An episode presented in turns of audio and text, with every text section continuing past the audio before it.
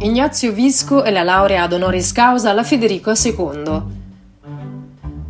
È un economista attuale governatore della Banca d'Italia, carica che ricopre dal 1 novembre 2011 a seguito delle dimissioni di Mario Draghi, divenuto presidente della Banca Centrale Europea.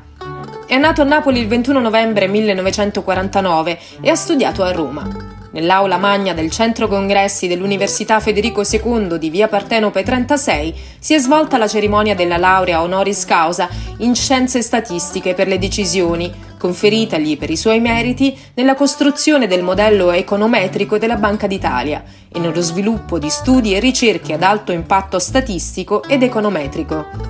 Il governatore ha proposto Napoli come sede del vertice BCE Abbiamo un problema di istruzione, rispetto delle regole, criminalità, difficoltà ambientali, ha commentato Visco. E tutto questo insieme non si risolve con la politica monetaria.